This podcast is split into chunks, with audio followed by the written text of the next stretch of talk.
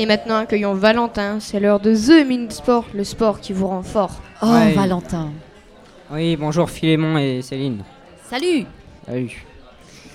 Alors, euh, aujourd'hui dans le journal des sports, euh, du football, pour commencer, les rumeurs transferts. Harry Kane, euh, l'attaquant anglais, peut-être futur attaquant du Real Madrid.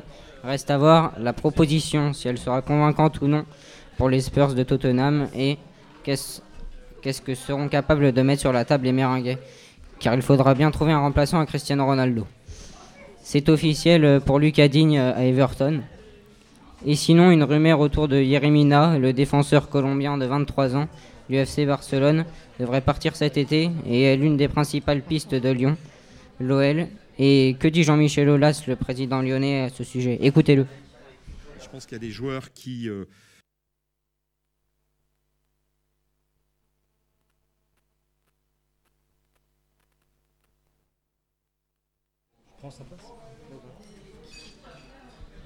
Et que dit Jean-Michel Aulas, le président lyonnais, à ce sujet Écoutez-le.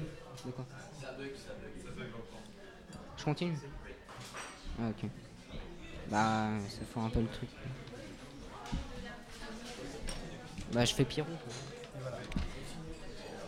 Et sinon, pour sur Pierrot? Euh, et ben il y a eu un chamboulement dans la soirée avec euh, le déplacement de la radio de l'office de tourisme à la, Marie, le bar euh, qui se trouve juste à côté où nous sommes actuellement. Victor, Hélène, etc. ont dû s'y mettre avec la force des bras pour pouvoir porter le matériel comprenant les ordinateurs, les câbles, les micros, la console de mixage, etc. N'empêche, c'est pas plus mal d'avoir d'avoir tout porté, ça leur a fait les muscles.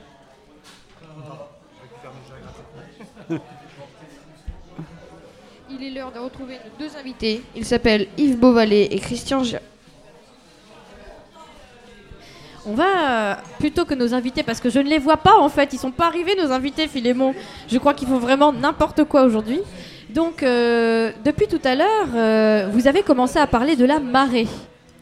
Et on aimerait continuer un peu à approfondir cette question de la marée.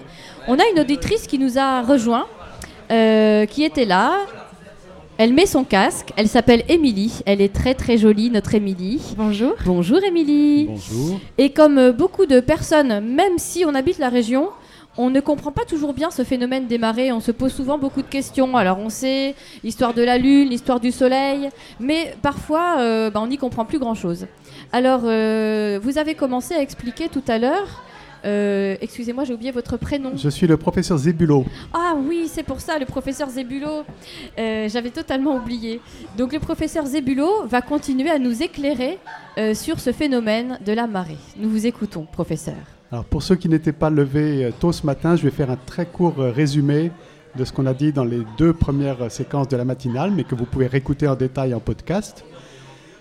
Euh, alors la cause principale des marées, c'est bien sûr l'attraction de la Lune, mais c'est plus précisément la différence d'attraction, c'est-à-dire que le côté de la Terre qui est tourné vers la Lune est plus attiré, puisqu'il est plus près de la Lune, et le côté opposé est moins attiré, puisqu'il est plus loin de la Lune. Et donc la Lune a tendance à étirer la Terre, presque, on pourrait dire, comme un ballon de rugby. Ah, En fait, c'est un étirement microscopique. Mais donc la Terre s'allonge un tout petit peu dans la direction de la Lune et la direction opposée, et l'eau qui est sur la Terre fait la même chose. C'est pour ça que le niveau de l'eau de la mer est un petit peu plus élevé du côté de la Lune et du côté opposé, et il est moins élevé euh, bah, des, des autres côtés qui, qui n'ont la Lune ni au-dessus de la tête ni sous leurs pieds. Attendez, professeur Zébulon, vous Oui. avez une mouche sur le front. Ça y est, Zébulon l'a enlevé. Alors ça signifie, professeur, si je me permette, que la Terre ne serait pas totalement ronde. Euh, en effet, alors c'est un effet extrêmement faible, hein, c'est quelques dizaines de centimètres, alors que la Terre fait 12 000 kilomètres.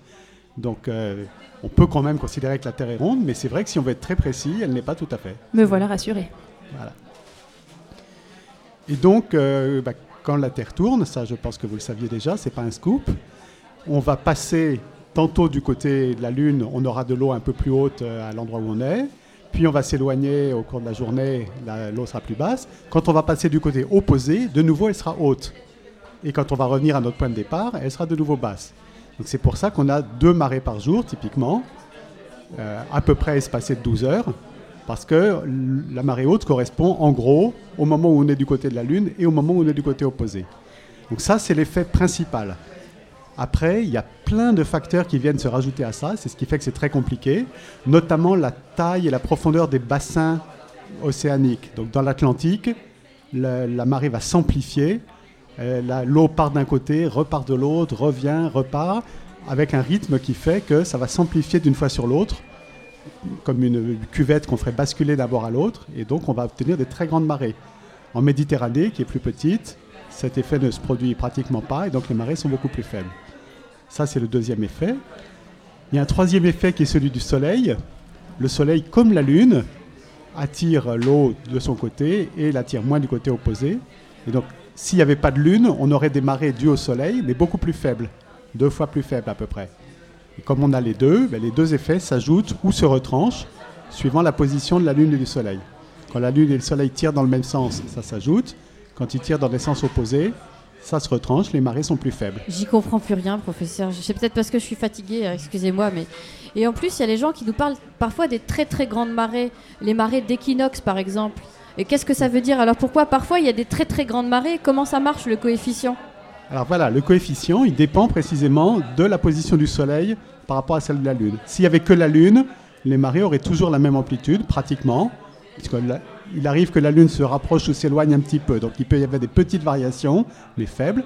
Mais ce qui fait vraiment la différence, c'est la position de la Lune et du Soleil. Le Soleil, par exemple, à la pleine Lune et à la nouvelle Lune, le Soleil et la Lune tirent dans la même direction. Donc là, ça fait des marées plus grandes quand le, le Soleil et la Lune sont à angle droit, au premier quartier au dernier quartier, ils tirent pas dans la même direction, et du coup, ça fait des marées plus faibles. Alors, les équinoxes, c'est encore un petit peu plus compliqué. Euh, comment expliquer ça? Ça, c'est vraiment un effet du Soleil. Le Soleil, au moment des équinoxes, il est au-dessus de l'équateur. Le reste du temps, il peut être soit plus au nord quand c'est l'été chez nous, soit plus au sud quand c'est l'hiver chez nous et l'été dans l'hémisphère sud. D'accord? Oui, d'accord, professeur. Zébulon, mais on m'informe à l'oreillette que vous avez déjà expliqué tout ça tout à l'heure, en fait, et que moi, comme j'étais endormie, euh, à vrai dire, c'est vrai, je, je l'avoue, je n'avais pas entendu. Alors- Alors, je sais que nous sommes à la marée, et donc c'est pour ça, on fait vraiment une émission spéciale marée. Là, ça, ça, ça sent la marée, hein, ça sent le, le varech, les, les coquillages, les crustacés. Euh, donc, euh, je ne sais pas. Est-ce qu'il y a des choses que vous n'avez pas dites euh, tout à l'heure, que vous, de- vous deviez, vous deviez approfondir certains sujets? Je Alors, ne sais pas. Oui, do- donc déjà, je n'avais pas parlé des équinoxes, Ah, effectivement. mais alors, sont- alors, non mais Voilà. vraiment, hein, on- ce qu'on me dit dans l'oreillette n'est pas tout à fait Si, fiable. si, hein. ju- ce que j'avais dit jusque-là, jusque-là, c'était du rappel. Ah, très bien. Maintenant, avec les équinoxes, on rentre dans le nouveau. Mais c'est Ah, vrai, les équinoxes, c'est vraiment un effet assez compliqué. C'est, euh, alors, imaginons que le Soleil soit au-dessus de l'hémisphère nord. Donc, c'est l'été chez nous, dans l'hémisphère nord. Le Soleil passe assez haut au-dessus de nos têtes. D'accord. Donc, le, le côté de, de la Terre qui est proche du Soleil va être plus attiré vers le nord. Et par contre, le côté opposé, donc le- la marée euh, de nuit, au moment où le Soleil sera sous nos pieds, elle sera plutôt dans l'hémisphère sud. Donc, elle aura moins d'effet chez nous. En fait, quand le Soleil est vers chez nous, il y a une marée sur deux où on bénéficie beaucoup de son effet, et l'autre marée où euh, l'effet va être plus fort dans l'hémisphère sud. D'accord. Ah. C'est plus clair. Voilà. Quand c'est euh, l'hiver, c'est la même chose dans le sens inverse. Donc il va y avoir une marée plus forte dans l'hémisphère sud et dans l'autre sens, elle sera plus forte chez nous, mais on n'en aura qu'une sur deux. Au moment des équinoxes, les deux marées passent au même endroit et donc elles se renforcent. Celle de- du jour et de la nuit ou du matin et du soir vont passer au même endroit. Et donc avec, on aura vraiment deux marées fortes par jour qui vont s'amplifier. Et voilà, c'est pour ça que le résultat va être plus fort. Mais je reconnais que ça, c'est vraiment un effet qui est très compliqué à expliquer. compliqué, oui, surtout à la radio. Avec Oui. des dessins, c'est plus facile. Oui, c'est ça. Alors, y a, ouais, y a Moi, je me pose Oui. aussi une question, c'est que dans les légendes, enfin en tout cas, dans- nos grands-mères nous disaient toujours, et d'ailleurs, il me semble que c'est confirmé dans les maternités, que les nuits de pleine lune, il y a davantage d'accouchements. Est-ce que ça pourrait être la lune qui a euh, cette attraction euh, Alors ça, c'est quelque chose qui est très facile à vérifier. Il suffit de prendre le nombre de naissances par jour enregistrées. On peut vous trouver ça sur le site web de l'INSEE.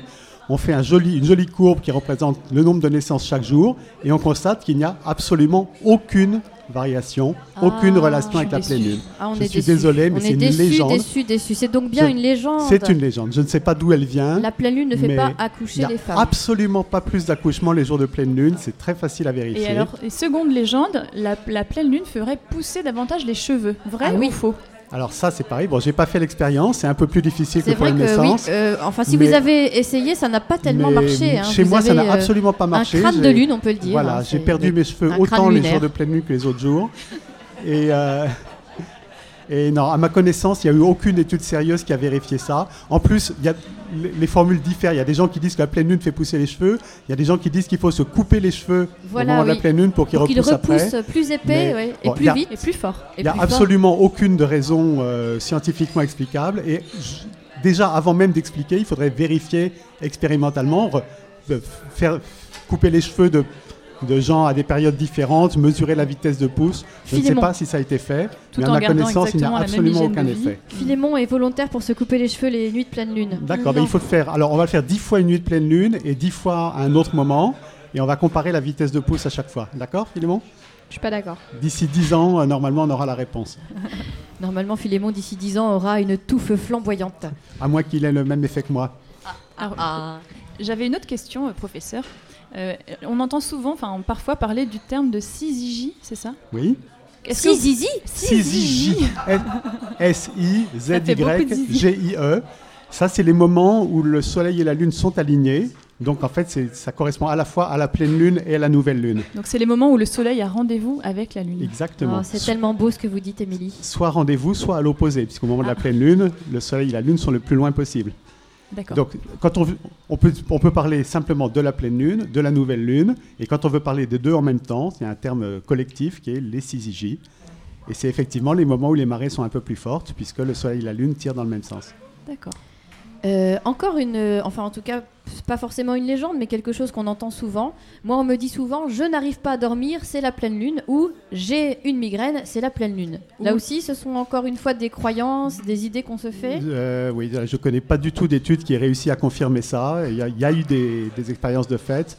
Et alors, quand les gens savent, par exemple, si vous avez dans l'idée que la pleine lune vous empêche de dormir, effectivement, si vous savez que cette nuit c'est la pleine lune, vous allez être inquiète, penser que vous allez mal dormir et ça peut avoir cet effet. Alors, Mais alors- si vous ne le savez pas, euh, ça n'a pas d'effet. Alors attendez, professeur, nous avons d'un seul coup une auditrice qui veut témoigner. Elle vient de s'asseoir au micro. Apparemment, elle n'est pas tout à fait d'accord avec vous. Bonjour, madame.